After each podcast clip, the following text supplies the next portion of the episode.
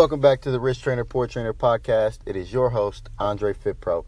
And in today's segment, we're going to finally, finally talk about leveraging momentum. Okay. And all I mean by leveraging momentum is leveraging timing. Okay.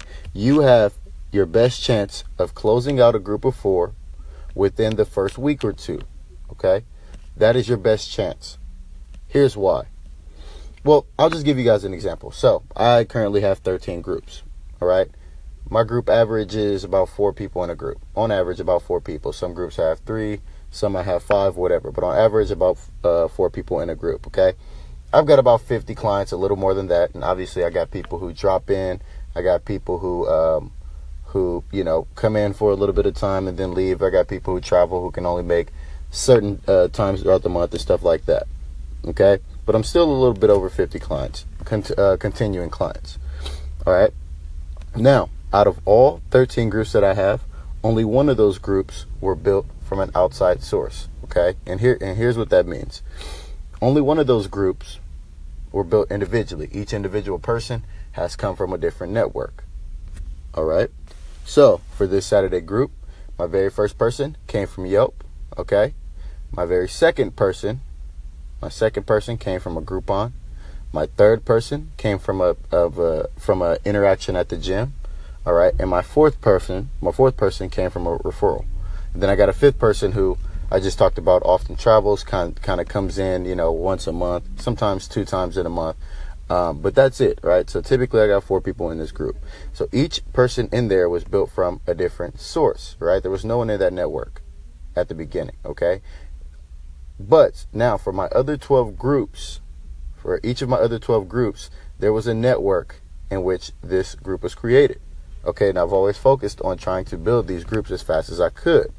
For example, let's take my Tuesday, Thursday, um, 8 a.m. group. Okay, my Tuesday, Thursday, 8 a.m. group. All right, I got my first person um, inside the gym using my uh, my tactic of creating a class and and you know creating a free class or free corrective class and inviting people to a group after. Okay, I got my first person that way and my second person that way. Okay, my third and fourth person were a friend of person number two in my group, and they're married, right? So I got one, two, three, four, and then the fifth person I got from that was a friend of one of of the lady who's married to Don. Well, you guys get the point. There's a connection between all of my groups, regardless of if it's a direct connection to everybody or a direct connection to someone else or a direct connection to the gym and the groups. All of these groups have been created um, very quickly using my sales funnel, my referral funnel. So when I talk about leveraging momentum, this is exactly what I'm talking about, right?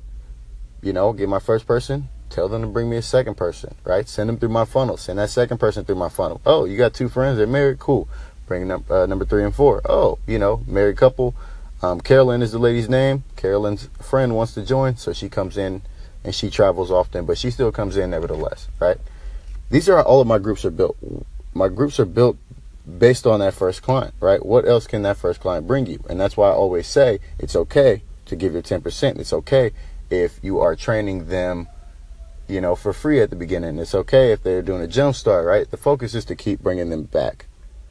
Okay? So to wrap things up here, I've only had one group that was built solely on an outside source. All of my other groups have, have been a network based on my first client, right? Or my second client, right?